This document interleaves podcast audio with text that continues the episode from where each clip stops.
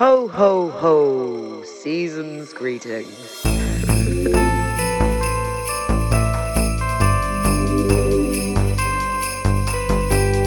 Merry Christmas, everybody.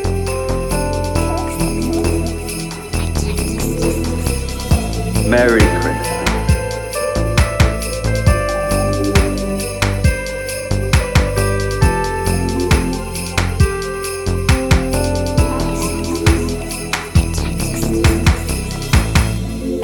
Ho, ho, ho, ho, ho, ho. Santa. Hello and welcome to Cursed Objects. I am reindeer enthusiast Dr. Kasia T, and as ever, I am joined by my co-host. Hello, Cash. I'm Dan Hancock, a journalist, author, and wassailer. It's our Christmas special. We're, we're having a party, and you're invited. Uh, the theme is because all good parties have to have a theme, do they? I Yeah. don't know. Some, well, yeah, some of them do. As long as we don't have to dress up, which we have, haven't. I don't know. I've, I've come as a Christmas tree, but that's what I was wearing anyway. You're looking very green earlier. Big Friday night. yeah, big night out. Um, and the theme of uh, this uh, special episode is Blessed and Cursed Ghosts of Christmas Past. Um, we've also got some very special guests to Extremely you to. special. It's such a thrill to actually. Wouldn't be a party if it was just us two, Dan. It can't just be me, you, and the ghost of Walter Benjamin always. as much as that works for us normally. no, delighted to say that we've got with us in the uh, very special studio of our producer, firstly, our producer, Nick Wilson, Mr. Beatnik, uh, DJ extraordinaire, producer of this podcast extraordinaire, responsible for the remarkable theme tune that you, you sit, hum along to every week, I know I do. Um, and we're particularly fond of the Christmas special theme tune. Nick, welcome to Cursed Objects. Hello, Dan, and hello, Kasia, and hello, uh, other guest who's not been introduced. and I'd just like to say, my uh, if I was doing the cursed introduction to myself, I would say I'm the really bad dad joke in a Christmas cracker. Can attest that is actually very fitting. and finally, our other guest is Archie Bashford, the uh, the artist and designer behind our extraordinary logo, the Beans Clock. I wonder if is it possible any of our, our we haven't really talked about the Beans Clock a lot, have we? But it is symbolic of everything that cursed objects um, embodies, and so is Archie. Uh, is also working on some merch for us, which will be coming very soon. So watch the space for that. Archie, thanks for coming in. That's okay. Thank you for having me. I was trying to think what I am Christmas related, and I think realistically, it's a scary, a little scary gnome, Oh, or something Christmas related but gnome related. Which is which is a It's so perfect for you. Like I've I've known Archie like you know since I was like what fourteen Yonks. years old. Yeah. How do you feel about Kasha saying that that's perfect for you? That you're a little scary gnome. I think Is that- is that- perfect. is that that it's insulting? perfect. No, no, no, no, no. no. Um, so to, to get us kick started off, I have some drinks for us. Some festive themed drinks um, that I picked up in Morrison's. So all the things that I'm going to be bringing to the table today were found in Morrison's. We can discuss the chaos of Morrison's maybe at great length later. I always go into the one on the Holloway Road, and I always have. It used to be Safeway. I used to go there with my nan, but there is something so sticky about those floors that I just. Oh, it's boy. like they. It's like perpetually grubby, and I love it. I don't. I can't explain What sort of it. student union bar the day after the like, Yeah. final party of term? I think just because it's been there for so long. I mean, it was the Safeway before, and then it was the Morrisons, but it's just like they didn't. Anyway, that's really, really foreboding for the drink. that we're gonna drink. Are they still doing footlong sausage rolls? it's a good question. Anyway, I've got some themes, so I thought Absolutely blanked on that. I thought this would be really good um, for you, Archie. It's Ah. called It's a Beer, and the name of it is. Uh, do you want to introduce it? Yeah, go on. You know I like really shit beer though, so if it's good. Fairy Tale of Brew York. oh, Oh. Used to be your favourite I mean, I don't song. care. You might, you might say, "Oh God," like that. and I What's get the it, but flavour? It's apparently gingerbread milk stout. oh, come on! That's that is outrageous. Gingerbread milk stout. So what does that even mean? oh dear. Okay, so uh, I've been given Juice Forsyth. now I know I said I was into dad jokes, but boy, oh boy, I think we've gone above and beyond all expectations there. This is a juicy, bonus fruited IPA. 5%. It has an awful, awful pastel design, um, part, part of which appears to be a silhouette image of Bruce Forsyth dancing under a disco ball. Can I ask you a question? Do you think if you're, it's an intellectual property question, obviously, because it wouldn't be Christmas without. All cast about- objects. yeah, if you're Bruce Forsyth, can you take legal action over that? Is Because he he's not- not, he's he not not making gay? any money. Yeah. who's who's, who's going to break this to Dan? I, uh, I, I don't know how to point this out. You made Dan cry On. Christmas Eve, The estate of Bruce Forsyth might go off. Yeah, Might- exactly. genuinely didn't know he was dead. Right. Okay, well, we've all learned something today. Look, it's an educational podcast first and What, foremost. what does bonus fruit mean? that sounds sus, doesn't it? There's only one way to find out, actually. Uh, Bonus fruit. oh, Dan, God. for you, I got you quite an ominous looking can. Okay, Cash has just handed me a Northern Monk, which is a brand of, of craft beer I'm really not sort of, I'm sure I'm into. Uh, Northern Star Chocolate Caramel Biscuit Porter. So it's sort of the dessert you're eating after the Yeah, your Christmas yeah. meal when everyone's sort of lolling around on the sofa. Yeah, Uh, but I it's feel been like turned the into a monk on porter. it. The monk on it has got quite strong fascist energy, and I just thought, Yeah. I just thought it's a bit much for a beer. So that's where it's like, Can you read the description again? There's a lot of words. It wasn't a lot of words. this is Northern Monk's Northern Star Chocolate Caramel Biscuit Porter. Oh, Um, it's Right. fresh from the north. Seems to be a picture of what I'm. Is it the time in the background? Um, I wonder. There's there could be there's some more. of there's a lot of like neighbourhood nationalism going on in this can that I thought that you really. there really enjoy. is actually. Yeah. I'm going to read you some more of the terrible marketing bump, Archie.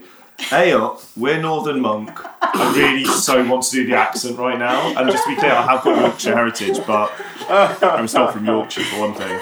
Hey up, we're Northern Monk. A few years ago, we set out to brew some of the best beer in the world from a damp cellar in the north. Which pretty non-specific, isn't it? The north is quite a complex Yeah. and multi-varied sort of you know region. But uh, we didn't have much, but with the support of friends, family, and a five thousand gift from a grandparent, we've come a long way. That's a, that's a lot of detail. I mean, like sweet, I suppose, to pay tribute to the to the grandma. Oh, it is supposed to be Leeds, not Newcastle, or some Yorkshireman I am. Thanks, Kasia. Anyway, I, I look forward to trying this You're chocolate so caramel welcome. biscuit thingamajig. What And have you got me, for yourself? I've got a a, nice drink.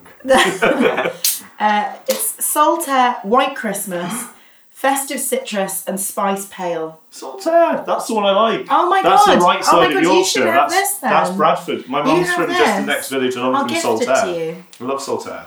And I love Saltaire Brewery. Okay, you, Right, that, like, okay. you, you've now got the uh, caramel chocolate thing. I've got to say, I've had one sip of this juicy Forsyth, and my God, it is just rank. Is it? Um, so this is the one with mystery fruit or whatever it's called, bonus fruit. Bonus, yeah. yeah, bonus fruit. Archie, what's yours tasting like? Well, okay. It's it's something that is currently tasting good after a sip, but I know for a fact is going to be repulsive. Isn't that it's an In interesting too long. journey that some bit drinks take you Yeah. on from from sort of like, oh, how intriguing to know. No, absolutely not. Very sweet. and it's a stout. Oh yeah, Yeah, it's pretty Stout but- shouldn't be that sweet, should they? Has anyone got a bottle opener? Yeah, it's my kitchen, Dan. Thanks, Nick. I actually have a question for everyone. I was thinking about this on the way over when I was buying some cursed Christmas drinks to share slash uh, you know impose upon you all, and that was what kind of Christmas flavour would you actually see? Would you like to see put into a drink? So like, and it's got to be a bit cursed. I don't. I don't mean like a really nice thing. So we did a Christmas episode last year, didn't we, Cash, of like cursed Christmas snacks, and we were talking about the fact that um, the way that like foodstuffs are produced for supermarkets, particularly at Christmas now, is like you have a set of stock Christmas flavours, which are basically like nutmeg and cinnamon, um, mince pies, uh, Orange. orange and peel, and, and yeah, orange peel. That's like that's part of mulled, I mulled just wine. love the way you said orange. Orange peel. orange peel um, and that they those are then infused or like put they they're iterated into like mm. every other type of food you can imagine. So you've got hence you end up with as we were tasting last this time last year mince pie wensleydale. Mince pie crisps. mince pie crisps like all that sort of nonsense Uh, Brussels sprouts bhaji, I think we had was actually quite Yeah. good. Yeah. Um, but on that note, Quite dry, but quite good. on that note, is oh there my a god, with the hummus, with the festive Oh, hummus. I feel Ah! sick just remembering it was a year ago. I can still taste the festive hummus. Um, what Christmassy flavours do we all like quite like, and could you imagine being put in to to booze? I'll start. I have thought about this. I was trying to imagine if you could get smoked salmon, a smoked salmon blini whiskey, because it's like smoky. Hmm. It- they're both Scottish. We lost all our Scottish listeners now, haven't we? I've offended them. But I, I think that could almost work. It's like fishy Yeah. tang. Well, Yeah. but you weren't put off by fish whiskey. It was just, it was just Well, when you call it fish whiskey, it sounds bad, right? but it was just smoky you were going for. Well, just just the, t- the barest hint Mm. of smoked salmon, of those same smoking whatever wood they use to smoke the salmon. Okay, like I know this isn't actually a flavour, but I always associate uh, Christmas with Nigella Lawson. Hmm. So I would have a Nigella Lawson flavoured cocktail. I don't know what that would taste like. I don't know how you would get those flavours. Fucking but I just think that it would be delicious. Like I am consuming Nigella Lawson and a cocktail would be my I would just be thrilled. Deep, slightly dark as well. Let's be real. Um, but um, yeah, I don't know how you kind of get how you translate uh, Nigella's bawdy, um, you know, uh, cheeky manner into a, into a you know, it would be like what's the kind of like cultural opposite of a porn star martini, you know? Um, wow, that that the thing that you yeah, Yeah, Cass whatever just that is. described. Yeah. Wha- whatever the dark side of that moon is. Ho, ho, ho, ho, ho, ho. Santa. So Dan, yes. do you want to kick us off? Get With- us started? Um, with, our, uh, with the uh, so the, the the homework that we've all uh, been given slash given ourselves for today Yeah. is to nominate a ghost of Christmas past in both the cursed and blessed categories. We are nothing if not dialectical here, and we want to embrace the good and the bad that comes with the festive season. Um, and the, I think the way we sort of framed this when thinking about our ghosts of Christmas past was it could sort of could be anything. It Could be a moment, could be a, a film. I'm going to start with my cursed Christmas ghost. Okay. And I should preface this by saying that when I told this story to my partner this morning, and she'd not heard it before, she said, That's disgusting. You can't talk about that now. it's too gross. So I hope you're all feeling Oh, strong, strong in stomach, but it is genuinely cursed. So picture the scene, if you will. Um, the Hancock's family are on holiday. Uh, I'm about 22 or something. My sister's 18. My parents, four of us, go on a fun, rare Christmas holiday into the sunshine to Gran Canaria, um, which was amazing, spending Christmas in the sun. Only time I've ever done it, I think. Um, had an absolutely lovely time until uh, actually my mum, my mum got ill. I had to cook Christmas dinner, which poor her, but uh, made a big salmon. It was all very different. Everything was different to our normal Christmas routine, which is usually fairly stable in South London. But for one reason or other, I have a very, very blocked nose. I'm otherwise okay. I'm not unwell, Okay. but I'm I, I'm what I was doing then. I now know you shouldn't do, which if you have a very blocked nose, you shouldn't keep blowing your nose, right? Because it just it just makes it worse. It kind of inflames the inside of the nostrils and makes it worse. Anyway, I am walking along listening to Prime um, Ikonika, uh, a friend of the show, uh, hyperdub recording artist, makes very woozy kind of. I'm not going to call it post dubstep, but it sort of emerged out of the dubstep period and uh, did something completely different, and it sounded sort of mad and weird and distorting, distorting your sort of senses in, a, in the most sort of um, in a, in a brilliant sort of electronic way. And walking along, listening to that on my headphones, and suddenly blood starts pouring out my nose, um, and I get a nosebleed for the first time since I was a kid. Right. Like, like you do, who gets nosebleeds as an adult? For God's sake! Like, but this is clear because I've just been like trying to like almost, and and so and the blood's pouring out, and it's from Yeah. my shirt, and it's sort of a weird. It's obviously a horrible experience, but also I'm not in pain. It's just Yeah. it just feels like a, like it's something from a horror movie Yeah. uh, possibly a Christmas horror movie. I mean, it's two days before Christmas. Um, uh, so I rushed back to the apartment that my, my parents have, have, you know, hired, and um, you know, sort of uh, the two tissues that I've managed to. Bring, I'm just like finding anything I can to like stench the flow to try and stem it and trying to remember do you tilt your head back or is it forward? Do you pinch it? I can't remember. Find my sister and my dad. My mum, bless her, is like ill in bed. And they're like, oh my god, what's going on? Why are you covered in blood?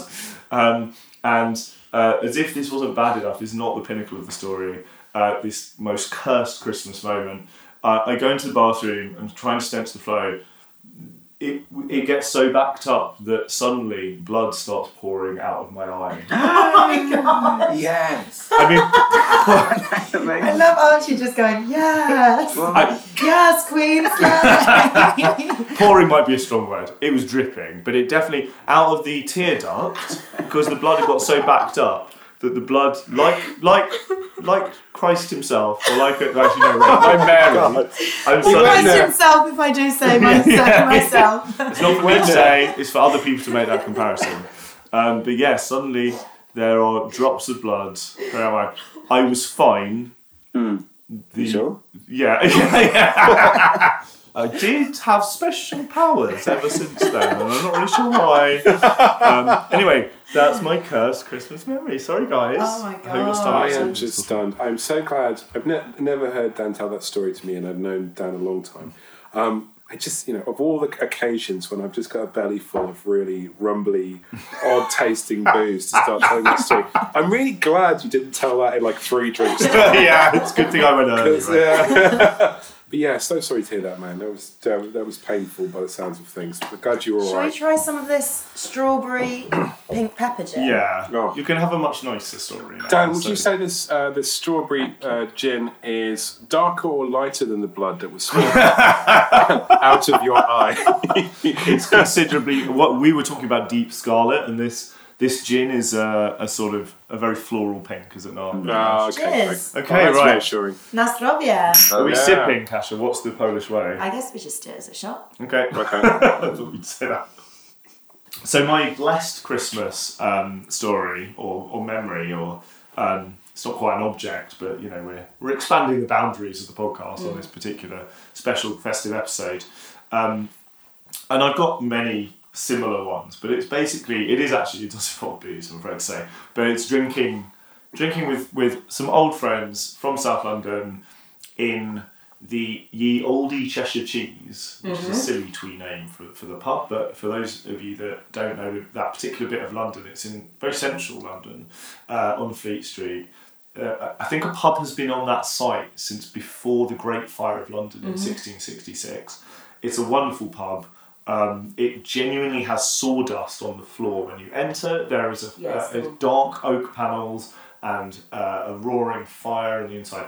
It's so so sort of quintessentially old school British pub that is usually rammed with tourists, and it's clearly in well from the days before the internet. We used to I used to go there a lot in my early twenties and late teens with friends.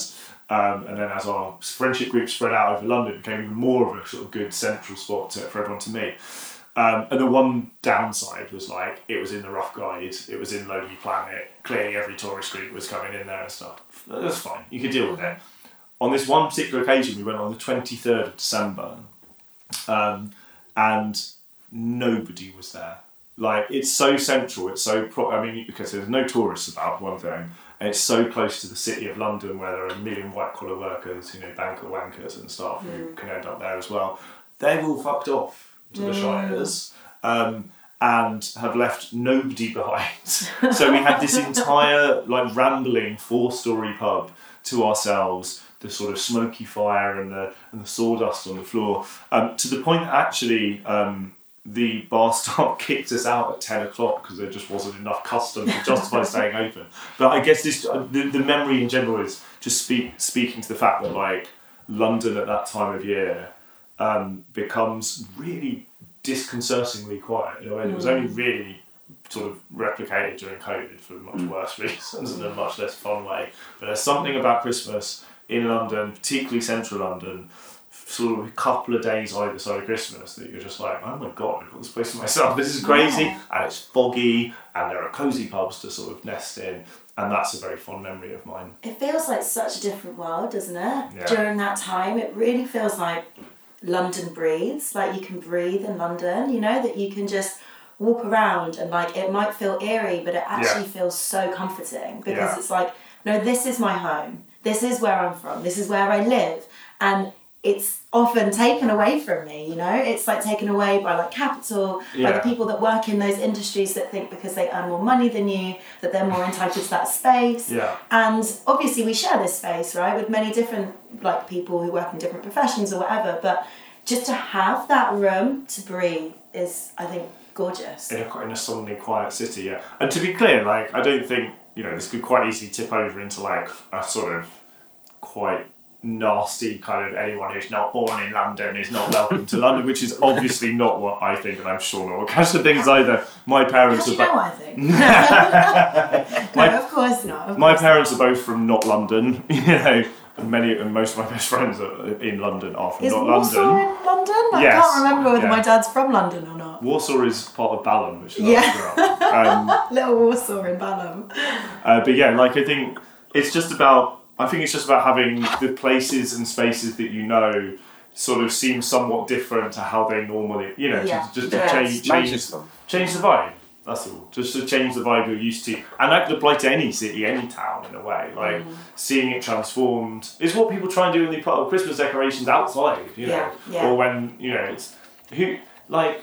I, it surprises me, but I actually do feel a little kind of buzz of excitement when I see that the local council have put up lights on the lampposts. Like how, but how, like what am I three years old? Like you know, but like, but I genuinely feel like oh, the area I live in looks slightly different to how it normally looks. Mm-hmm. Something's ha- something's changing. Like brilliant, you know. Absolutely, I absolutely agree. Yeah. So That's does, a lovely. That is a lovely does glass. that does that redeem the bleeding eyes? Or, Yes. yeah. Okay. Yeah. yeah. It was Absolutely a not. wonderful. I was sort of transfixed. It was beautiful, but then I just kept thinking about every time you and I go to the Cheshire Cheese, we both come out with head injuries. There's this, there's, there's this one bit. Shout out to all tall bald men everywhere. Yeah, Yeah, yeah. yeah, yeah. Shout out to Archie as well. Three of the Yeah, four. yeah, listeners, Three, right? three tall, bald, confident men on this on this uh, on this podcast. So we know, we know, we know each other's pain and our struggles. Bald Um, Kings. Yeah, exactly. Bald Kings. I I don't know how to finish that. Uh, Bald Kings are a thing. Um, but yeah, there's this one bit where you go down the stairs and uh, you kind of slip, and I don't know, it's just all positioned It's such it- that if you've got a bald head, it's an impact injury. I'd just like to say while while Archie is saying this, um, he started at the end of Dan's anecdote, um, opening his box of tricks, and he is sort of assembling something next to me, and we have all been quite wide-eyed watching the process. Uh, I don't want to I don't want to spoil it, but I'm fascinated, intrigued, and I've got to say impressed as well because it's really And a little bit horny. uh, yeah yeah. I mean. Archie Bashford is an, an artist, designer. You know, he- he- he's a man that likes to build things, and um, Yeah. that's going on live while we're recording this. Yeah, I'm gonna, I'm gonna take a photo of this. So that all of the photos will be on the Cursed Objects Instagram. It's, it's, of it's course, visceral. I would describe this. it's an experience. Um, Archie, I've just been to get you a drill. Are you happy with the drill I've got you? I'm e- examining it. I think I'm fine. yeah, th- You've just- been using an Allen key. yeah. I've never seen a motorised Allen key. I, yeah. I, I, I buy too many things from IKEA, and they and they, they all say that you've got to. Um, Carry on. using the normal Allen key. So I'll just try and talk over the drilling. So the trouble, Archie, is it, the, the manual Allen key doesn't seem to get enough torque when you're putting like. Oh, you, you- Right, is everyone ready to joking. try the apple and spice liqueur? Pull it Okay. together, people. Honestly. I'm going to need it to get through this drilling. Right. Honestly. And stand up. Okay, one, two, three, and we do, we're going to do this with an Irish sláinte this time. Okay. Sláinte. Gotcha.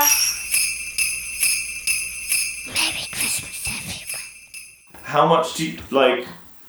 You know, we should just take one very brief, serious moment and say like, booze and Christmas have a real problematic Yeah. kind of Oh, association. yeah, a lot of the 100%. Time. yeah. Um, uh, I feel, um, I mean, among other, in a, in a variety of different ways. But I, partic- I particularly remember from when I was little and when Nick was little, our two younger friends here may not re- remember this particular advert. There was an anti-drink Christmas drink driving advert yeah. that featured Mungo Jerry's in the summertime. Yeah, I remember it. And, yeah. and you remember I also remember and, and so for for uh, people who do not know this advert, it goes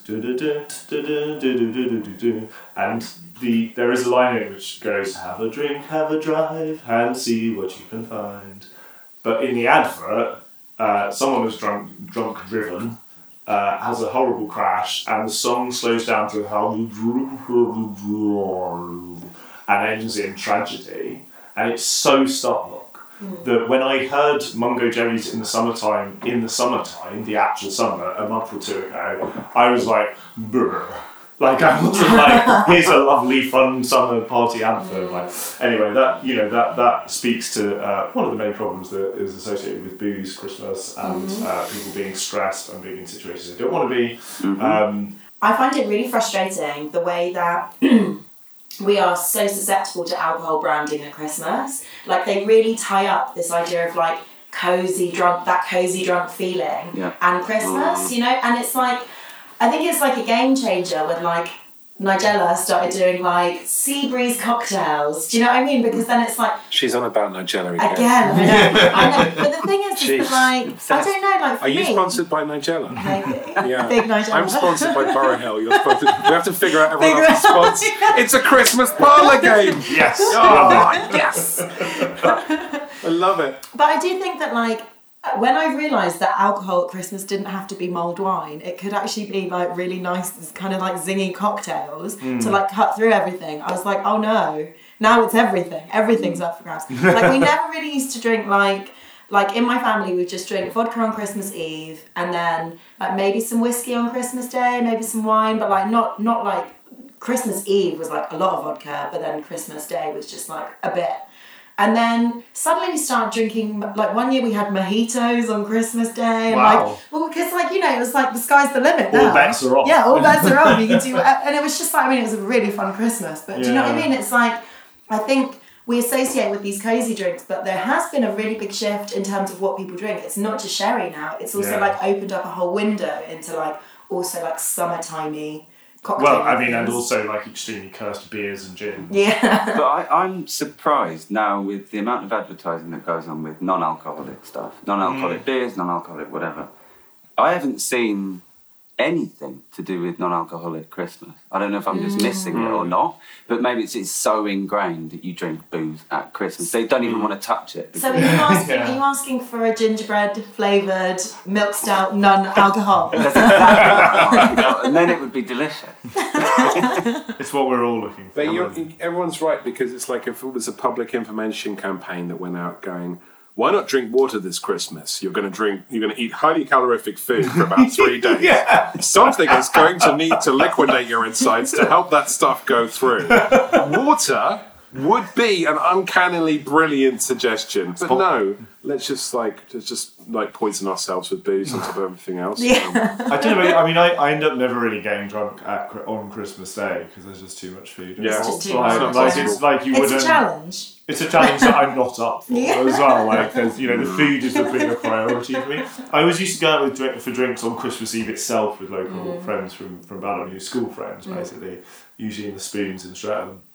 And um, the challenge was only like to to have as much fun as you possibly could with your mates. Often, like when people had gone away to university or moved and left South London, um, to reunite with them, get really pissed, but not ruin Christmas by being so hungover on Christmas Day.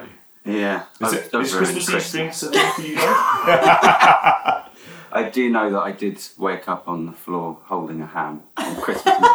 I would say that's ruining Christmas. I mean, had the ham been procured by someone close to you Well- for consumption? We we used to have Christmas Eve party at my mum's house, Yeah. and They so we'd really go fun. there. They were lovely and really cosy, and I think you know maybe I did ruin that as well.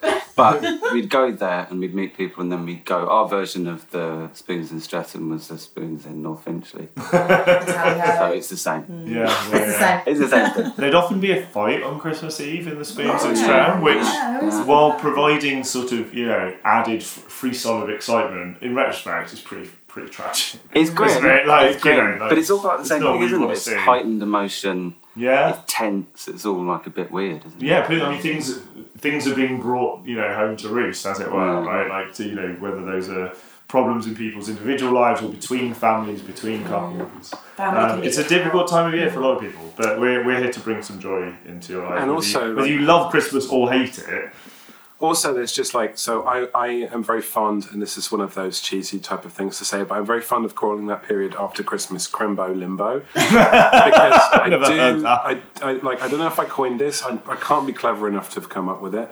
But you know, it's like the the, the total pointlessness of existence from uh, you know the unbearable lightness of existing between. Uh, Boxing Day and January the 1st, when you wake up totally hungover. What is the meaning of this space? You know, there is no such a thing as work. Uh, there is nothing open. There is Yeah. no no one is there because they're away with their family or they're busy with their family. And then you know you get together with people and like I guess kind of like Dan's story, you're just kind of wandering empty streets a lot of the time. Um, but it's in re- search of a Christmas ghost or a Christmas yeah, friend. it's Nick, shall we have your uh, cursed and blessed ghost of Christmas past? I'm I'm ready for it, Cass. But before I do that, I'm going to force everyone to pick a number between one and four. In our heads, or do we tell you? Just tell me. Two. Three. Four, I suppose. Reluctant though, wasn't it? This is going to be a bad outcome from me. So, Oh, gold. What happens? Archie, you are drinking this next. I love this shit. Congratulations, Dan. You're on this. Cash, you actually win the game, Yay! and I am the rank and file loser. no. I don't know if everyone wants to describe what they're holding, but I have um, I, on the way past Tesco's, which was my retailer for the game, um, I discovered the VK, which is vodka kick. It's a sort of a, a, a, a knockoff of WK. Rebor WKD. Yeah, it's a say. knockoff of WKD, Alco Pop Company. I bought their Christmas party pack um, with 10 different flavours. Uh, I've got VK black cherry flavour. So, sorry, ten. Yes. Yeah. Oh my god. Did you know no, don't worry, don't worry. We're only gonna be a having night. we are having four of the ten. Who are you going to feed the other six Oh, to? I'll just find some other poor suckers to give them to. There's another podcast recording over the road. A less good pop sociology podcast is happening over the road right now. I've got candy cane flavour, so I'm expecting mint. You're the Christmas and... fairy now, Cash. Oh, Yeah, you're the winner. Congratulations. I'm going to do convinced that that for I'm me. the winner. Because I've got the OG. And uh, Dan, OG original gangster flavour. and uh, Dan's chosen watermelon. Yeah, He's have- not I've chosen, very much chosen watermelon. watermelon. My my candy cane is not horrible. Cheers. Uh, Cheers. cheers, everybody. Happy Christmas. Yeah. one and all. Fruity Christmas. It's a flavour we know and love. Bubble gum. Yeah. I'm getting bubble gum. yeah, I'm also getting bubble gum. Are you getting bubble gum on the nose and on the? I'm not mad at black cherry. I'm not ride or die for it, but I'm not mad at it. Yeah, it's just a different flavour Different of bubble type gum. I get, is blue supposed to be yeah, what is the Blue. flavour of blue? Raspberry. blue raspberry, isn't it? I feel Yeah. like we've Oh. talked about this before on Yeah. cursed objects. Blue denotes Have raspberry you? for re- for some I was reason gonna because ask. strawberry is the primary red It's so berry. red, yeah. So strawberry claims It is red. the primary red berry, Archie. I know you look shocked. Look, I'm this is a- sorry. a In the seri- hierarchy of berry, strawberry gets red. This is a It's serious- the firstborn son of the berry. Serious intellectual podcast. I think black cherry's good, isn't that? That's quite a Polish flavour, isn't it? Not to insult your people, but it is though. I associate it with like Central and Eastern European cakes and in a good way. Do you know what? I love getting a WKD blue for an afters. It's Yeah, so it is good. the best it's so afters. good for an I'm afters. genuinely surprised to hear anyone reckon these, but I've never tried one before. I don't think. Did Kasia? Didn't you go and see um, the Sugababes recently and spend all evening drinking WKD blue? he didn't tell me that. Um, Dan, you you, mar- you mentioned in passing about uh, East European cakes and cake traditions at Christmas. yeah. Tenuous segue into what we're going to be having with our fake WKD. Ooh. Now, I mentioned this to, to Archie before the show. We had a little catch up. We wanted to compare notes. Um, and uh, he said he thought it was disgusting and a terrible idea. And in fact, on my way here, I was chatting with another group of friends, and I was like, I brought this to serve. I think it's really Christmassy and nice. I personally like it. So I thought it was going to be blessed. And everyone was like, no, that is cursed. It's horrible. So we have Stollen. They're just not good. Yeah, they're not great. Um, I don't understand. let me try this Stollen. Sorry. Anyway, I have I have Czech heritage, and so the the sort of cinnamony, sugary, sort of lead weight, heavy Christmas cakes, breads, and so on uh, are, were a big part of my childhood at this time of year. Um, Pfefferkuchen, anyone? Can I get a, an amen for Pfefferkuchen? Oh, I actually Pfefferkuchen think is- these are delicious. They're a ginger, sort of a gingerbready thing with like a little bit of icing. My friend Ben loves Stollen. You know Ben? I think these are great. Mm, these Sorry. bites are really these nice. are really delicious. But he will eat, he'll eat a whole one in one sitting. And I remember once we went back to uni after the Christmas break. He came back. He opened his suitcase up and had like four four Christmas puddings. What the fuck? I was like, like a Stollen, and I was like, Ben, are you okay? He was like, Please tell me he had. Pleplease tell me he had like nothing else. It was just like a suitcase. just open it. There's like four Christmas puddings and the Stollen. I think this one is good because it has not that much marzipan. Yeah, Uh, it's the marzipan marzipan. Agree. is, is the um, difficult customer, isn't it? Does anyone? Here's a question. Does anyone actually like Christmas cake? Because I don't. I uh, don't like Christmas cake. I don't like Christmas pudding. It's too heavy. Yeah. It's it's outdated. It doesn't work. Outdated. It's outdated. Sorry, Deepak Sorry, Kasia. sorry, you're dated. So dated, unlike the Sugababes, who are cultural icons and highly relevant. I like the Sugababes of WKD Blue, which is the voice of a new generation. Anyway, so like I chose the Stollen, and then I was I was Oh. unaware of like how many opinions there were about Stollen being mm. good, bad, whatever. Hmm. So then I made the mistake of looking it up on Wikipedia. Right, I'm not going to hmm. read out the whole thing; it's dull. But I was super interested in the cultural history of Stollen. Hmm. Did you know that early Stollen was really different? And the original ingredients were just flour, oats, and water. Now, why was this? Well, it was first baked at the Council of Trent in 1545. Who were the Council of Tra- Trent? Well, they were a cracking bunch of lads from the Catholic Church, an ecumenical council, who uh, went around proclaiming different types of behaviours as heresies. Oh wow! Yeah. Well, so- including having nice Christmas food. was that a Well, heresy? um, uh, yeah, it, it just it kind of Putting sugar and fruit in your Christmas it was uh, food was a heresy. Because did you just say flour, wa- oats, and water? You've it, Dan. I know you're a historian, so I'm just going to see if you can follow the, the, the, the Stollen breadcrumb train trail here as to, To why gingerbread why, house, yeah. why do you, why do you reckon that might have been the recipe? Um, some Catholic reason. Yeah, nice, good, good, good answer. Um, it's because the WKD is really kicking in. Uh, um, no, the, uh, of course, uh, this is like obvious now that I read it, but the Advent season was a time of fasting. Yeah, right. right. So you weren't allowed to use butter. Now, this is where the story gets even more interesting and kind of weirder because these poor bakers who had access to limitless amounts of butter, which was locally produced, Yeah. unfortunately, by because of these cracking lads at the Catholic Church, couldn't use the butter to make any Advent Christmas food, so they had to use oil to replace the butter, which was expensive and not widely available. And so, what did they do? What did they do? They repeatedly wrote to the Pope. Who was basically like the council administrator, right? For like the ba- you know, At they the were Pope, yeah. yeah, yeah, On at the Pope, yeah. It's like Elon Musk running Twitter. you At the know. Pope, log off. Yeah, you're destroying us. Why are you doing this? Touch grass. It took, yeah, it, it basically took five popes and appeals to five popes to say, look, I know, I know we shouldn't really be having butter at this time of year, hmm. but would you reckon you could let us make the Stollen with a bit of butter? Finally, and I love the name of the pope that granted the wish. Right, he was Pope Innocent the Eighth. Oh, A yeah. great number. One of the innocents, yeah, yeah. yeah, uh, as the song sings, not so innocent, I'm sure. Um, and there was a famous letter. There was a famous letter called the Butter Letter. Written in butter on toast. Yeah. Yes, it was. Yeah, exactly. Um, the Pope Innocent VIII finally agreed via the the butter letter to permit the use of butter, but only to the Prince Elector and to his family. Um, and so the Prince Elector was the only uh, person in the land who could finally have Stollen with um, Wow. with butter.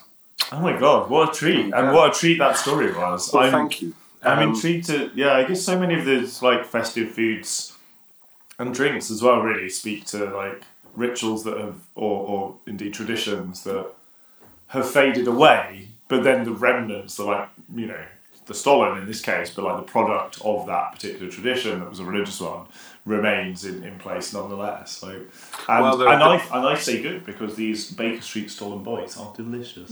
Well, it's great that you like them. Yeah, no, um, just to sort of ease anyone's worries and concerns. Uh, thankfully, Saxony became Protestant, and the whole thing uh, was finally admon- uh, accepted to be the load of bollocks that it, it very clearly was. And then over the centuries, the uh, recipe sort of transformed because actually, and I know people think this is quite tasteless, but the original recipe was a lot more tasteless. and I think that might be the cultural history of where the dreaded marzipan comes in. And I think actually, yeah. and this is why we're having the, the nice one without the marzipan. I'm really glad Archie liked it because he was so vulgar and horrible Yeah, about well, it. he was a bit rude. Little he was- grumpy gnome. You know, it's, it, it's a, you know when, when guests go on podcasts, they're supposed to celebrate each other's contributions. Yeah. And Archie I was know. like, "This is a shit idea, man." Yeah, yeah. Deplatforming your Stollen bites from the outset. Yeah. When we should be lifting, you know, our bald kings up. Yeah, exactly. Our bold three kings. Oh my Oh god! my God! Okay, that's the name of the wow. episode. Oh, what have we done? What a remarkable story. Um, A ho ho ho ho ho ho. Santa. So yes, this is a kind of this is a a nod to one of the best gifts I ever got at my um, Christmas Eve. So Christmas Eve is like Polish Christmas, and we have presents, but it's usually like you know we get socks from my grandmother, even though she's been dead for many years. You know, it's still like a tradition that kind of goes on. Um, but I got this gift, and it was just so fantastic. It was just so special. So. Um, uh, that's one for you. Oh, oh, Oh, That's one for you, Nick. oh. a real classic coming out. And then that's one for you, Archie. Thank you so much. So Thank you, I've baby. just handed out. Uh, It's I've just handed out um, a Terry's chocolate orange with a fiver in, oh, just in between the orange and the box, just because I like. What I really love about this, right, is it's super functional in the sense that Terry's chocolate orange, I believe, is delicious. I know we were talking about putting orange in things and whatever. I think they're just so delicious.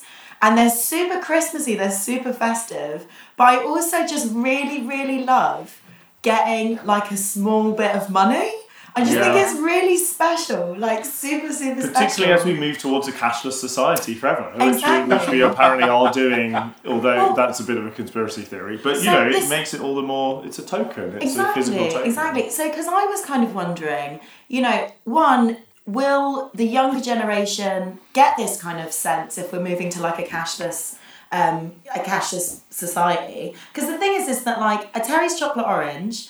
Uh, and a fiver, right? It doesn't actually amount to much, but I would prefer that over like a £20 gift card because you see it and it brings joy in that moment. There's something about being handed a silly amount of money that just makes me, I don't know, I just think it's really, really sweet. It's partly because the relationship with the person, obviously with the person that's given it to you as well, Hmm. is, you know, you're like, oh, you probably need that, don't you? And that, what a lovely thing to do. I don't mean to be uncouth in any way, and I certainly don't want to look a gift uh, Terry's chocolate orange in the mouth. There's something quite weird about the way you presented this, and Yeah. I don't mean to demean you, but I've got the face of the dead, the recently dead departed Same, queen, yeah. discussed at length in two episodes back in the series. Yeah, thank Cursed. Objects fans, um, and she's peering at me out of the window of the Terry's chocolate Mm. orange. Just, Um, just to echo that, Nick, when Kasia handed me the Queen Fiver Terry Chocolate Orange, I thought for a very split second, I'm so cursed objects pilled at this point. that, like, that Terry's Chocolate Orange had done a collab with the Queen. and that this was like going, she, Kasia had somehow found a Terry's Chocolate Queen for like, which was, I don't know, somehow going to benefit one of the Queen's favourite charities for corgis or something. I, I don't think I've ever seen anyone make use of that window. I've got um, Cash's favourite Winston Churchill. but I think that's genius. It is genius. It's It use, genius. use of to be clear. You know, we'll post the photos, but you have to imagine the the choc- Terry's chocolate orange window that would normally display the orange now But has Paul- a face Paul. peering out of it. Yeah. I just think it's really sweet. I just like love Yeah, it as a little it's present. lovely. So now I'm bringing the joy to your lives. Thank you. Uh, but with every uh, blessing comes also a curse. It's, I think that's I think that's Leviticus, isn't it? No. My favourite of the dead emperors. No, I'm joking. um, so with every yes, with every blessing comes a curse. Um, I was in Morrison's, as we know, and I came across Gary Barlow, organic red wine. Oh my god.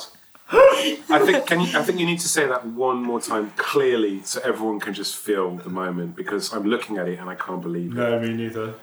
Gary Barlow, organic red wine, and on the on the sticker on it Unbelievable. Unbelievable. is a like it's like a piano, like piano keys. And what I love about this sticker is someone whoever stuck it down hasn't hasn't even been asked to stick it down. Probably there are air bubbles in.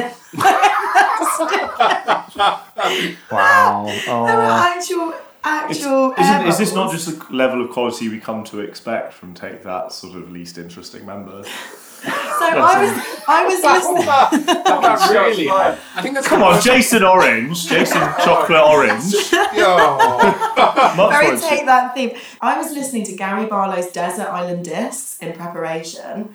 Not only is it massively boring, but the first the first song he picks uh, is uh, like a rhinestone cowboy Oh. because because it reminds him of Christmas. You cut that man and he bleeds Christmas. Mm-hmm. I just think that this is just I know that this isn't a Christmas drink, but I just feel like he is synonymous Yeah. with I don't know, like not specifically with Christmas, but he encapsulates so many feelings around that. Like Is he not always dressed in red velvet?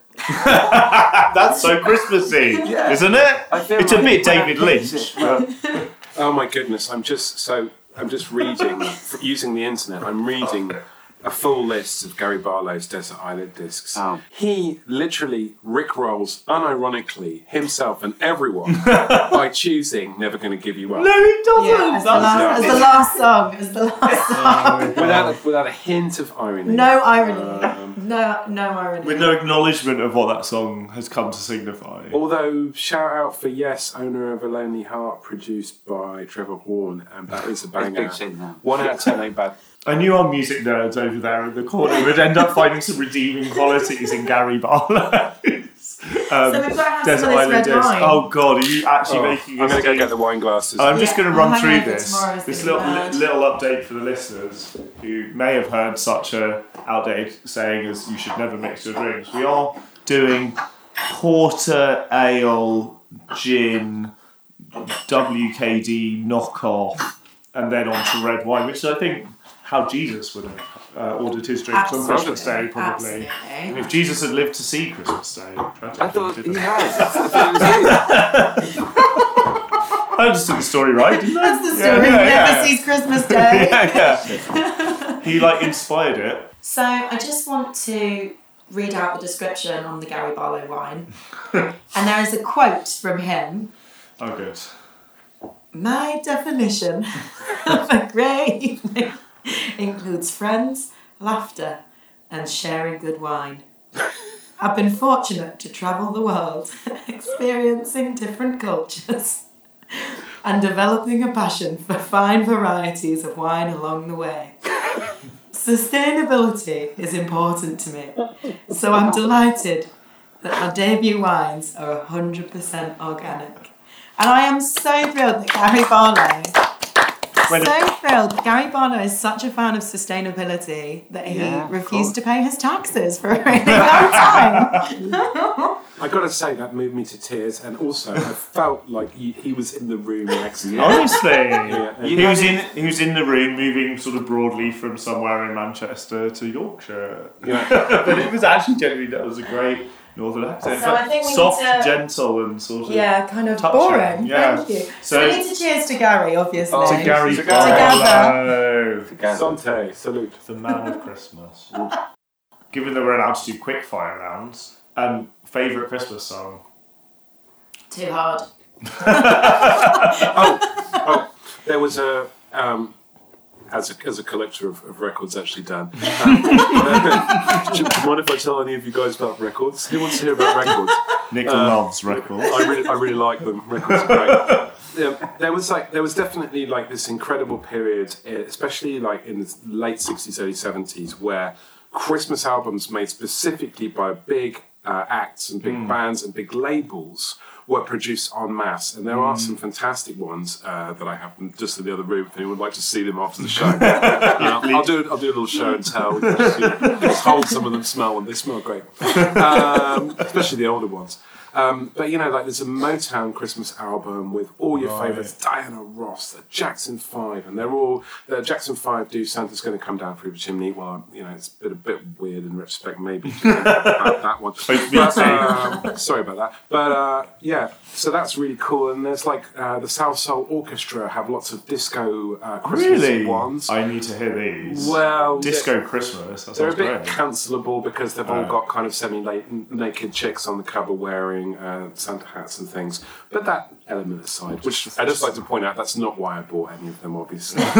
um, but yeah, the music, the music's amazing. Can I make a shout um, just to build on Nick's defence of the Christmas canon generally? Dancehall Christmas tunes, like Yeah. really big in Jamaica. Um, they're like you know, friend of the show Gabriel um, from the Heatwave has done. I'm pretty sure an entire Heatwave Rinse FM show in the past where they've gone through a bunch of different Christmas dancehall songs.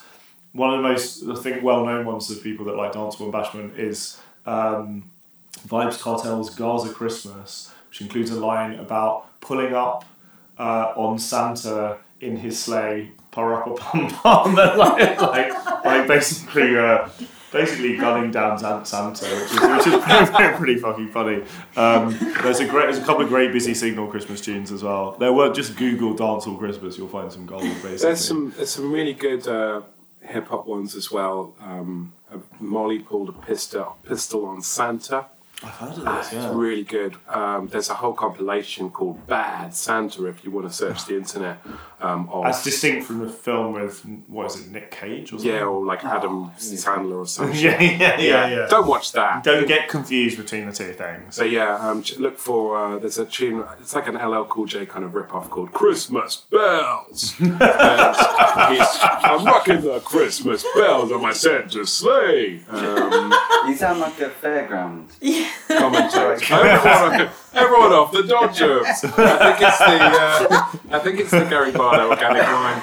I Um, think it's quite nice, this wine. It's really drinkable. It's really good. It is surprisingly now it's isn't oxygenated. Yeah. Um, I, I think I've had to. Speaking of, of, of, it smells really nice. I've been sat next to Archie's object now for a good mm, half an hour to forty-five minutes after he finished assembling it. Is it starting to sweat? It's Oh, starting mate, to it sweat. came out. Yeah, Like, I think he needs. I think he needs to talk to us about. Yeah. this. Please Okay, do, so- What is going on over there? What was that drilling all about? So, as a prelude to this as well, so when I was buying this in um, Lidl earlier, um, the I was trying to buy it and I'd, I'd messed it up somehow. The item had come out of the box and it was just lying on its own, and I didn't think anything of it. I just thought, well, that's the thing, the thing.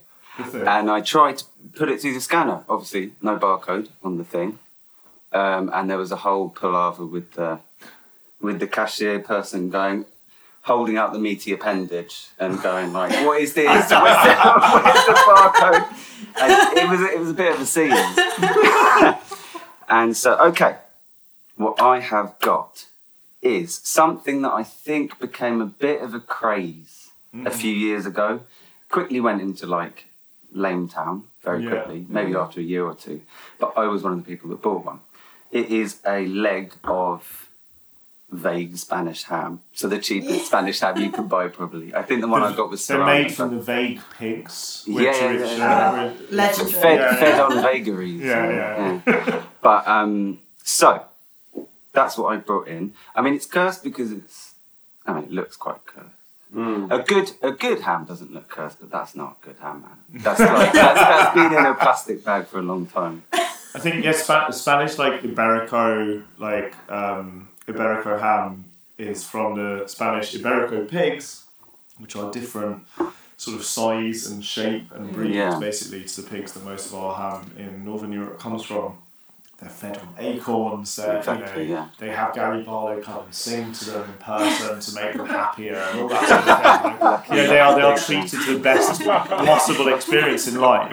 And the ham that they produce, it melts in the mouth. It tastes of sort of a nuttiness, and it costs about a billion pounds. is one of the most delicious and decadent things in the world. it? It's Like, probably it- my it favourite food stuff in the world.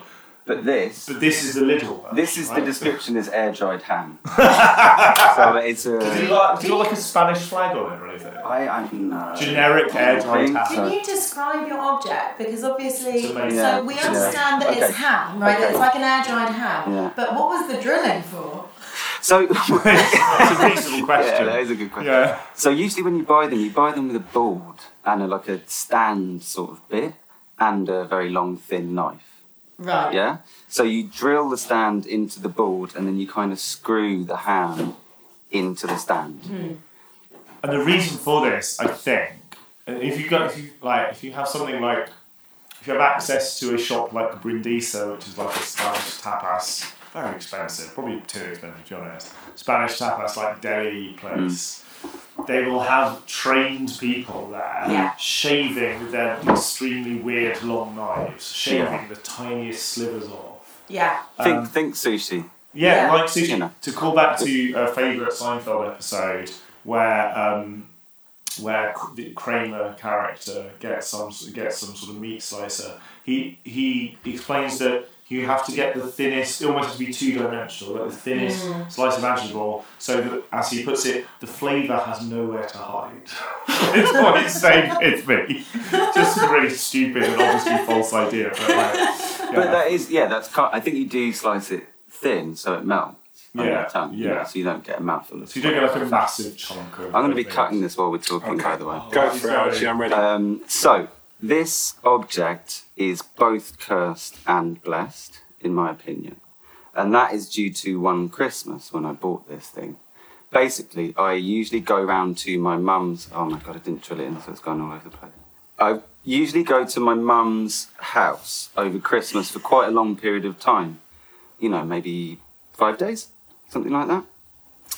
And I, my mum's. Finchley! My mum's husband is not an easy person to buy presents for. But he's a middle aged man and he likes meat. And we can see where this is all going now. Yeah. And these things are just because, like, I, I'd never even considered that it was possible to buy, like, a really nice Spanish ham. Yeah, And yeah. it's visual, looks amazing. Yeah. There's, You know. there's, and I think there's some interactivity. Like the reason, Yeah. as, as Archie said at the beginning, these like uh, kits. So it's not that you don't just buy some ham. Yeah. You're buying the whole lump of It's meat, the leg, essentially suppo- with the special knife, this- this- with the bit of wood at the bottom, with you the little prop. yeah. The, you know exactly. It requires a bit of assembly, and then it stands up on that um, on that little prop, and then sort of shaving the bits off it becomes part of the process, and it makes you feel like a gourmand. Mm. Oh, it's so Basically, good that's when the people idea. are watching. And I fell for it as well. I got one Did like you get one? yeah, like ten years ago. Oh my god. And what the fuck? they you go- think you know someone? Yeah, yeah. No, because I was like, this would be the coolest thing I could Yeah, possibly yeah, do. yeah, yeah. yeah. Well, it seemed you. like that at the time. Well, because Yeah. I'm kind of wondering, is it stepping in for that kind of uh, like hunting instinct, hunter gatherer instinct? Like we don't, we don't, we don't kill our own food anymore, Oh. but maybe I can get a stand. I mean, it's not bad. I'm sure it's perfectly decent, and it's been beautifully shaped by your by your knife. I'm going to say the way that um, Oh, it's lovely. the way that Archie narrated there as he was as he was cutting it, as he told the, the story. I mean, and, and the, the resultant um, sort of uh, shards shards of ham, fantastic. Shards of ham. Yeah, tiny slivers of. Uh, The flavour has no, truly nowhere to hide. So, but let me explain what's cursed and blessed. So, yeah, Please do. please do. I bought this um, ham for my mum's husband, yeah. And basically, what happened was if you would go downstairs into the kitchen where it was being held um, at any time, so 9 a.m., 2 a.m., 4 a.m., 3 p.m., there would be someone fucking hunched over, it, like, hacking away at it, and it was disgusting. But actually, the behaviour that it inspired was a bit disgusting. So you mean the, the, ha- the ham itself was all right? No, ham was great, It was just the this scene of somebody like Yeah, it was sort of you crack know. epidemic. It was like it was too much too soon. We couldn't deal with it. And Overwhelming the senses. Yeah. So you're saying you're going down the stairs, it's Boxing Day, you're in your dressing gown, and there's someone hunched over a uh, hunk of meat like a feral rat, looking like Gollum. Yeah, Gollum, that was it. I was just gonna say, I was just gonna say, who's the one in that film that you all like, who really wants the ring? That one, yeah, yeah, yeah. That's Is what that it you, sounded like. Santa Claus? And it's like my brush. yeah, definitely, or a bit Dawn of the Dead maybe or something. like looking up with those like contact Yeah. lenses in, where like the eyes have gone white. No ham. Yeah. I think maybe Dawn of the Dead could be reassessed. It's like you know how everyone says that Die Hard's a Christmas film now. maybe, course, yeah. maybe as a result of this, we can reassess Die Dawn of the Dead as a yeah, as a Christmas classic. Get the ham out, get one around Dawn of the Dead. But I think yeah, now it represents all the kind of pretty rank, decadent things about Christmas because of the behaviour that it inspired, but also how enjoyable that is too. Like it's nice to be decadent and disgusting Yeah. for, for one or two days a year or whatever, well, a week usually or whatever. Oh my goodness me! Archie, Gonna what are you showing us So I do not know if it's Christmassy or not. So does but anyone want some more Gary Barlow? I'm not going there anymore, Gary Barlow. Uh, there's enough going around already. Yeah, I've had enough of Gary Can I just add that that Kasia has seen off her VK candy cane, and actually, and Nick's done the same with his black cherry VK. It's just me. And actually, so has Archie with his VK blue. It's just This me. It's like the scales falling from your I eyes. know, like, like, it's it's, just- just, me. It's just me dawdling with my VK watermelon. So. The weird Um, thing is that VK has actually performed surprisingly well. When I saw it this Yeah. morning at nine in the, sh- supermarket, I thought no one's And gonna shuddered. Yeah. Yeah, no one's going to drink this shit. We've no, we just polished it off. it was Probably fine. the nicest one out of Oh. anything you Yeah. drank, I thought. Um, so, So, I don't know if this is Christmassy or not, but it is following the theme of disgusting gins, which is clearly a thing. Yeah. And clearly a thing in Lidl, by the way. So there are a lot, a lot, a lot of um, gin flavours that were more Christmassy. There was clementine and cinnamon. There was actually there was something different, which is just a whole pear in a bottle of brandy. I've never seen that before. It was good looking. Odd way to sell a pear. Yeah. Is it a fruit, a I fruit just item? wanted a, I just wanted a pair. How do I get at it? just smash it open. So is this a Break new glass, game? break glass in case of pair emergency.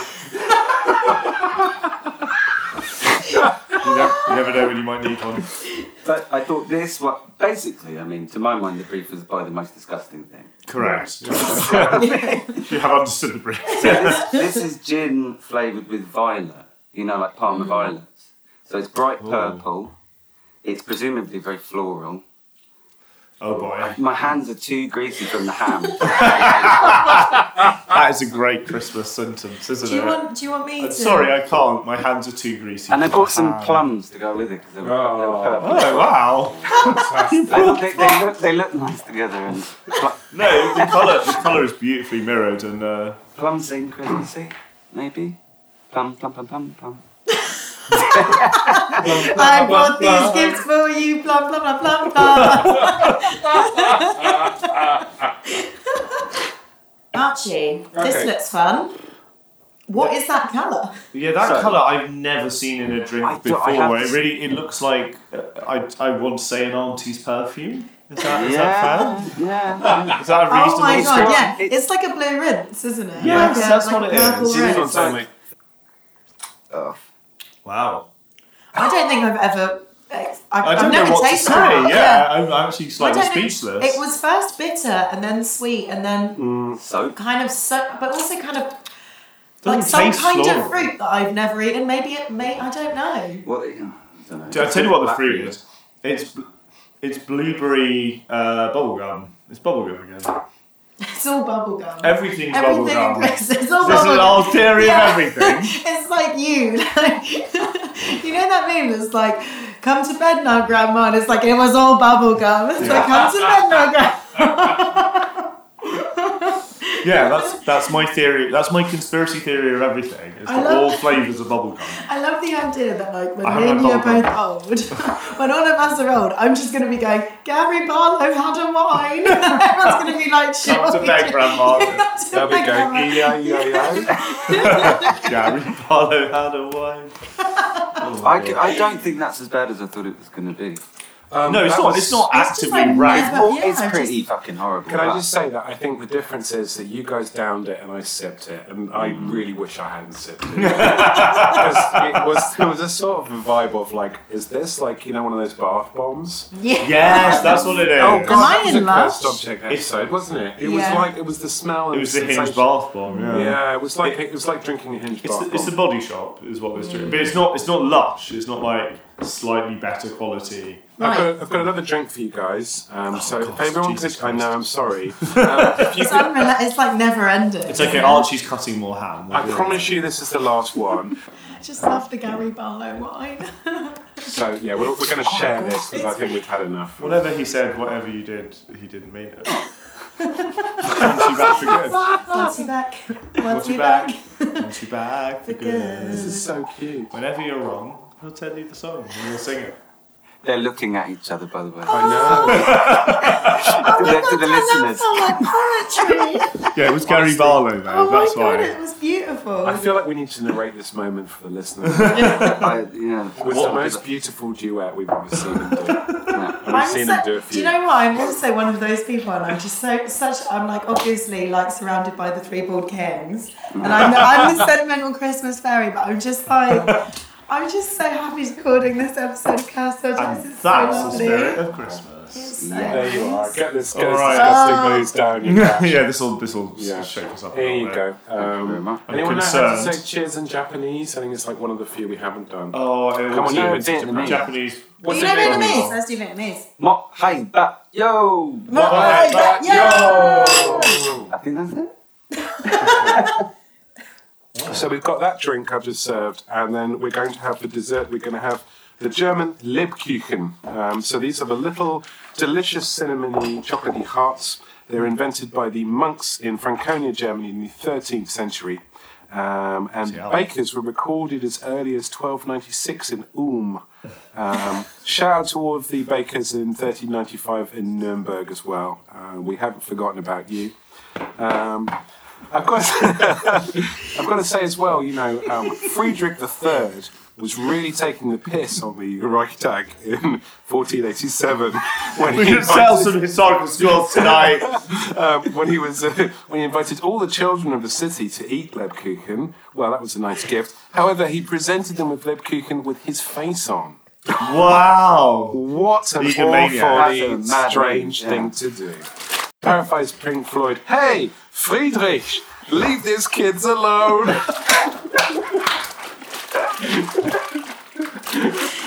Uh, thanks, Friedrich, and thanks, Nick. Uh, I'm excited to try these I actually can't have Lebkuchen. one. I, I can't because Do you wanna they're no, no, no. They're basically like in Poland. Religiously speaking. In Oh. Poland, we have them a lot, Oh. but they became like symptomatic of my like very like problematic relationship with like why everything in Poland tasted like dust. Oh, okay.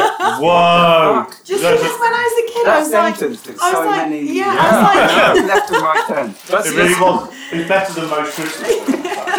Yeah. Yeah. because Plot like wise. I just find them like super dry and like when I was a kid growing up, I was like, why aren't they delicious like like English things are delicious? And Oh, uh, I know, wow. So this really actually cute. became quite a deep sort of. Yeah. Um, can I ask what everyone thinks of the drink that we're drinking? Well, I want to know what it is. I I, think li- it I pairs. actually like it. I think it pairs so well with the uh, the Lebkuchen, which has an apricot centre. To be clear, it's not that dry. No, it's Kasia's really kind of being tasty. unfair on it. It's So like I wouldn't describe that as dry at all. it's a yeah, it's a it's a fairly moist, gingery sort of cakey nice. biscuit. Sorry, the Polish, like the imagine- Polish katarzynki don't have the jam in the middle, Ah. so maybe that's it. It's like it feels like a festive German Jaffa cake. Is the best way I can describe it. Um, and served with this weird porter that Nick poured. And I need to be clear about this. Poured under the table so that we couldn't see Well, what you- the can was. Forcing another porter on her. I know. I'm sorry. He's the night porter. Um, like what flavors? What flavors are supposed to be in there? I don't know if I'm finding it really funny. Oh god. Is this what happens when you spend an hour and a half drinking the worst booze? yeah, yeah. Seventeen types of the worst booze exist- in existence. What what is in this can, or what is that you've served to So, us? what does anyone, everyone think it tastes like? Has anyone got any overtones or flavours here? Kind of like cigarettes. but if they were sweet. Infused with fags. Yeah. it kind of tastes like cigarettes if they were sweet. Thank you, Archie, for your hard work on the ham. Oh, that's Hacking away. He's I really can't nailed that. Really distinguish anything apart No. from disgusting. Would you like a bit more? You've just finished it. you did very well. You shouldn't have finished Like it, I Archie. said, it's You're getting something- punished now Oh. for your own success. Is it one of those like ridiculously strong ones or something? Well, it's time, it's time for the reveal, guys. Um, chocolate. I'm getting chocolate. Is it? Is it we're all supposed to gonna, be We're all chocolate? going to hate ourselves. This is Brewdog's layer cake. Oh, Fuck's sake! It's I know, Guy Ritchie film that. Is that I Guy know. Ritchie? Yeah, uh, it's uh, who is the layer cake Yeah, I movie think by? it Is it is. Guy Ritchie? Yeah, because Yeah. all of the Guy Ritchie films are the same. It's like, right, me and English Pete are gonna go and do I this, and then Spanish English Danny, birthday. Spanish Danny's gonna get the flowers, and it's like, because he also did the like, he did like a, he did like a weird um, version of Arthur. Did you see this? Oh my! We watched Oh my god! on the plane, on the plane to to New New York. York. Yeah, it's the worst we watched it together, and it was that, wasn't it? Like Yeah. they clear a table, they're in a pub suddenly, and it's like, right, me and me and Francesco the bootmaker are gonna do this, and then Spanish Pete, so Spanish Pete, I don't know. Yeah. And Spanish Pete's gonna do this, and it's like, what? Like this Wow. is so. It's like every single film. I think he thinks this is like Tarantino moment. You know, like Mm. oh, this is in all the Guy Ritchie films, and it's so It's embarrassing. like it's like when people try to do a heist movie, but they're too fixated on the planning aspects of the heist movie to ever get to the fucking heist.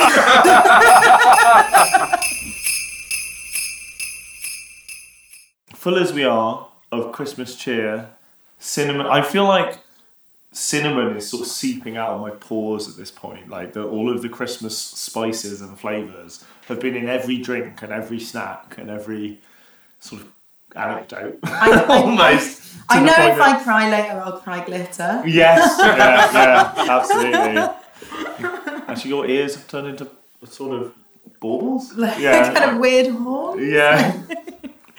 Um, But we're feeling very festive. so festive. Thank you so much for joining us on this uh, extra special, guest included, bonus, fun land episode of Cursed Objects. It was a I've Christmas had- journey, really. It's on a been a, so many things. Gary Barlow, Yeah, ham, yeah. Check. the history of various cakes. That's all my Franconian monks. We, we've learned a lot. And all my fake northern monks. all the broskies making making all the um, Brewskis. brewskis. Christmas is a time for, for, for family, for friends, Yeah. for laughter, for tears, but most of all for monks. And um, we've all had a lovely time. Archie, thank you so much for joining us. Thank you for having me. Uh, Nick, it's been a pleasure. Thank you so much. But for real, you know, Kasia and I present this podcast, host this podcast, but it would be nothing without the RT guests today because we don't know how to draw or do any, anything to do with sound design, quite frankly, apart from You just anything know else. about objects and history. yeah, but it's also the moral support and the Yeah. creative support of like two good friends who um, are fucking great at what they do. Um, and we hope that you reach out to your mates during the Christmas period. Um, we love you lots. We love you lots. Have a lovely festive period, however or if you're celebrating. Um, and we'll see you very I soon. thought you, I thought you said celibate. However, or if you're celibate over this, this festive period. And on that note, happy Christmas! Happy Christmas. Happy Christmas,